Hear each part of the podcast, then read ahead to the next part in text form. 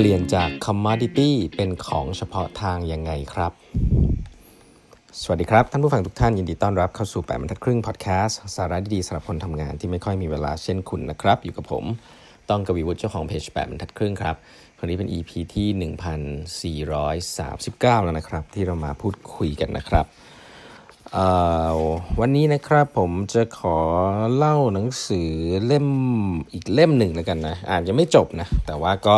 ต้องบอกเป็นนักเขียนที่ผมชื่นชอบนะครับแล้วก็ออกหนังสือมาหลายเล่มเกี่ยวกับแนว marketing เนาะก็ต้องเรียกว่าชื่นชอบที่สุดเลยคนหนึ่งก็ว่าได้นะครับคนคนนี้ชื่อว่า Dave Trott นะครับ Dave Trott Dave Trott เนี่ยจริงๆ เขียนหนังสือหลายเล่มเนาะเล่มที่ผมชอบมากคือเล่มแรกๆของเขาเลยนะชื่อว่า predatory thinking นะครับล่าสุดเนี่ยมีออกหนังสือชื่อว่า crossover creativity มานะครับหนังสือ Dave Trott เนี่ยต้องแนะนำจริงๆนะฮะใครที่สนใจเกี่ยวกับเคสเรื่อง marketing นะครับหรือว่า ผมเรื่อง marketing อะเออเป็นหลักนะเพราะว่าเขาเขาเป็นเอเจนซี่ที่อังกฤษนะครับแล้วก็แต่มุมหนึ่งคือวิธีการเขียนมันเข้าใจง่ายมากแล้ว Dave Trott ก็เขียนอย่างนี้มาโดยตลอด ผมต้องบอกว่าผมก็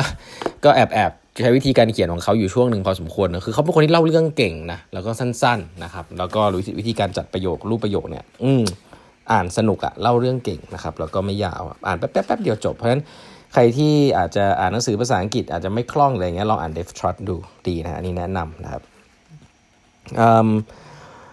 วันนี้ผมผมเล่าเรื่องหนึ่งที่เดฟทรอตพูดถึงนะน่าสนใจ คือให้ลองนึกภาพว่าปกติเวลาเราขายสินค้าเนี่ย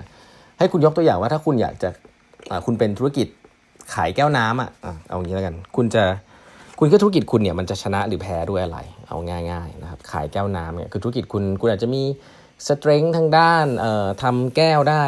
ราคาถูกนะครับแก้วพิเศษหรืออะไรอย่างเงี้ยก็ว่าไปนะครับอันนี้ คืออันนี้ไม่ใช่วิธีวิธีเริ่มต้นธุรกิจที่ถูกต้องนะ แต่ว่าแค่จะบอกว่าสมมติว่าคุณจะทำคุณจะให้คุณจะขายแก้วน้ำอะขายแก้วอะไรเงี้ย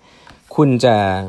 คุณจะมองตลาดยังไง คุณจะทำยังไง เพราะว่าแก้วน้ำมันก็มีอยู่เยอะมากทั่วโลกใช่ไหมแล้วแก้วน้ำมันก็ไม่ได้มีแบรนด์ หรือมีอะไรที่มันชัดเจนเนาะคำถามคือถ้าคุณจะจะขายแก้วน้ำคุณจะทำยังไงนะครับ ทีนี้จะพูดถึงบริษัทบริษัทหนึ่งซึ่งขายแก้วนะครับทั่วโลกเลย แล้วก็มีแต่คนอยากได้แก้วของเขา แล้วก็แพงมากนะครับ บริษัทนั้นเนี่ยชื่อบริษัทนะครับคนคนที่ตก่อตั้งบริษัทนี้ชื่อว่า Claus Retail นะครับ Claus Retail อะพูดง่ายๆใครที่รู้ใครที่รู้จักจำชื่อ Retail ได้เนี่ย Retail เนี่ยจริงเป็นชื่อที่ลิงก์นะครับของเขาอยู่ในหลายที่เนาะแต่ลิงก์ในอุตสาหกรรมวายละกัน Claus Retail เนี่ยเป็น glass maker ชาวออสเตรียนนะครับแล้วก็สิ่งที่เขาทำเนี่ยน่าสนใจ เพราะว่าเขาเป็นคนแรกนะที่ introduce concept นะประมาณสักปี 1950 นะครับของ แก้วที่แตกต่างกันในการกินไวน์ที่แตกต่างกันนะครับคือเราก็รู้อยู่แล้วแหละว่าอุตสาหกรรมไวน์เนี่ยมันก็เป็นอุตสาหกรรมที่ค่อนข้างที่จะใหญ่โตเนาะแล้วก็เรารู้อยู่แล้วว่ามันมี research blind test มามากมาย ว่าคนเราแยกรสชาติไวน์ไม่ออกนะ ถ้าเป็น blind test แต่ว่ามันก็มี culture ของมันอยู่รายล้อมของการกินไวน์นะว่าไวน์ราคาแพงเนี่ยมัน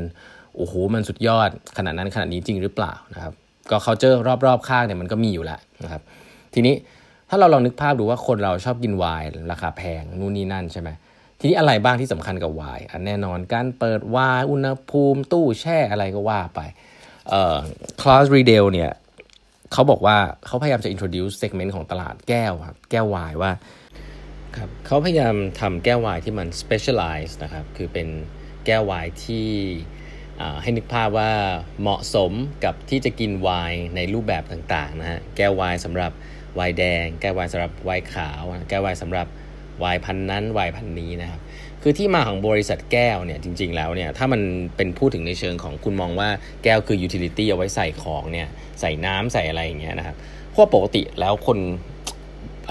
ในบ้านเนี่ยให้ลองนึกภาพว่าพวกเราเนี่ยเปลี่ยนชุดแก้วน้ำบ่อยไหมในการใส่พวกน้ำเปล่าน้ำเครื่องดื่มอะไรเงี้ยจริง ๆ ไม่ค่อยเนาะเพราะฉะนั้นแล้วเนี่ยถ้าคุณแข่งกับเรื่องแบบนี้เนี่ยค่อนข้างยากมากเลยเพราะว่าไอ้ชุดแก้วพวกนี้เราไม่ค่อยเปลี่ยนบ่อย นะครับ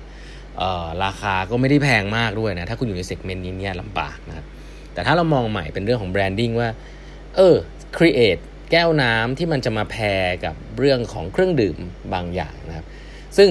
ผมต้องบอกว่านี่คือเรื่องแบรนดิ้งล้วนๆเนาะผมไม่แน่ใจด้วยซ้ำว่าไอ้แก้ววายพวกนี้มันมีผลจริงหรือเปล่านะ ถึงแม้ว่าคนที่เป็นคอวายเนี่ยจะบอกว่ามันมีผลก็ตามเนี่ย แต่ว่าคนที่ไม่ได้เป็นคอวายก็อาจจะฟังแล้วก็ดูรู้สึกว่าเฮ้ยมันเวอร์วังไปหรือเปล่า แต่นี่คือเรื่องแบรนดิ้งล้วนๆนะครับ คือเราซื้อประสบการณ์เนาะเราซื้อการที่เรามีแก้ววายดีๆ ไว้ที่บ้านเนี่ยมันก็สามารถทำให้เราสามารถที่จะสร้างเขาเรียกว่าอะไรอะเล่าเรื่องได้นะเราเชิญเพื่อนนะครับเชิญใครมาที่บ้านเนี่ยเราก็สามารถจะเล่าเรื่องแก้ววายได้ว่าเฮ้ยแก้ววายนี่มันดีอย่างนั้นดีอย่างนี้ยังไงนะครับ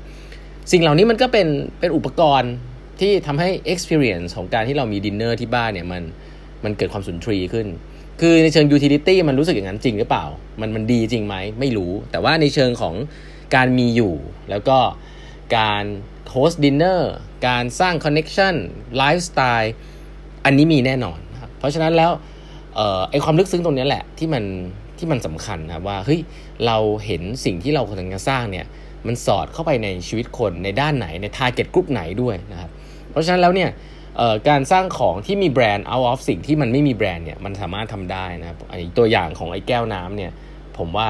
ค่อนข้างชัดเจนนะครับแล้วผมก็ว่ามันทุกๆทุกๆอย่างในโลกใบนี้ก่อนที่มันจะเป็นของที่ไม่มีแบรนด์อะก่อนก่อนที่มันจะเป็นของมีแบรนด์อะมันก็เป็นของที่ไม่มีแบรนด์มาก่อนนะผมมายกตัวอย่างอย่างไอ้นมถั่วเหลืองเงี้ยอะสมมตินมถั่วเหลืองนี่จริงๆมันมีแบรนด์อยู่ 2 แบรนด์ในตลาดถูกไหมแลคตาซอยวิตามิลอะไรเงี้ยแต่จริงๆนมถั่วเหลืองคือนมถั่วเหลืองนะแต่ว่าด้วยเรื่องแบรนดิ้งที่มันใส่เข้าไปเนี่ย ผมคิดว่าเราคิดว่าเป็นคุณภาพมันดีไหมไม่น่าใช่นะแต่ว่าเรารู้สึกว่า เออ มันก็เป็นแบรนด์ที่ดีอะมันอาจจะแบบ เออ ก็ก็อย่างน้อยเราก็ไม่ไม่ไม่ไม่ไปซื้อแบรนด์อื่นอะเราก็ว่าเออแบรนด์พวกนี้มันดี แล้วก็ที่เหลือเป็นเรื่องของ supply chain แล้วว่ามันอะมันหาง่ายนะครับมันกินแล้วมันอร่อยอะไรเงี้ยก็เรื่องหนึ่งแต่เรื่องแบรนด์เนี่ยก็มีความสำคัญนะครับเพราะฉะนั้นของที่มันดูเป็นคอมมอดิตี้จัดๆเนี่ยจริง ๆแล้วเนี่ยถ้าคุณเเข้าใจเรื่องการสร้างแบรนด์เนี่ยหรือการสร้างตลาดของมันเนี่ย บางทีแล้วมันก็ช่วยทำให้การขายของเนี่ยมันง่ายขึ้นนะฮะมันไม่ได้ต้องมาแข่งกันที่ราคาหรือที่ utility อย่างเดียวนะครับเพราะฉะนั้นอันนี้ก็เอาตัวอย่างที่จะมาฝากไว้ว่าเออขนาดแก้วน้ำเนี่ยที่แบบทุกบ้านต้องมีแล้วก็ไม่ได้เปลี่ยนบ่อยเนี่ย มันกลับกลายเป็นอุปกรณ์ที่เอาไว้ในการอาจจะเนาะ ผมไม่ใช่ว่าโอ้อวดนะแต่ใช้คำว่าในการแบบทำให้บ้านฉันดูดีอะ่ะแล้วเวลามีคนมาที่บ้านฉัน host dinner บ่อยๆฉันก็เอาเรื่องแก้วไวน์มาเล่าได้บ่อยๆเออมันก็มี value ของมันเผื่อ value มันเยอะกว่าไอ้ราคาแก้วอีกเพราะว่าเราใครจะไปรู้ว่าเราชวนใครมาที่บ้านถูกไหมแล้วถ้าเขาชอบเรานู่นนี่นั่น พร้อมกับวายของเราพร้อมแก้วน้ำของเราเออมันก็อาจจะบริงอะไรหลายๆอย่างเข้ามาในชีวิตเราเพราะฉะนั้นมันบอกไม่ได้นะฮะว่าแก้ววายมันจะพาคุณไปที่ไหน แต่ว่าเรื่องราวเหล่านี้เป็นเรื่องราวที่คุณสามารถเล่าให้กับคอน sumer ฟังแล้วเขาก็รู้สึกอืออ้อหอหมกกันไปด้วย แล้วก็ซื้อของของคุณ เพราะฉะนั้น แก้วน้ำยังทำได้เนี่ยธุรกิจอื่นก็อาจจะทำได้เรื่องสร้างแบรนด์ด้วยนะครับเดี๋ยวจะมาเล่าให้ฟังต่อแล้วกันเนาะในหนังสือเล่มนี้ดีมากๆนะฮะ crossover creativity ด้วยโดย Dave Trump นะฮะวันนี้เวลาหมดแล้วนะครับฝากกด subscribe แบบทักครึ่ง podcast นะครับแล้วพบกันใหม่พรุ่งนี้นะครับ สวัสดีครับ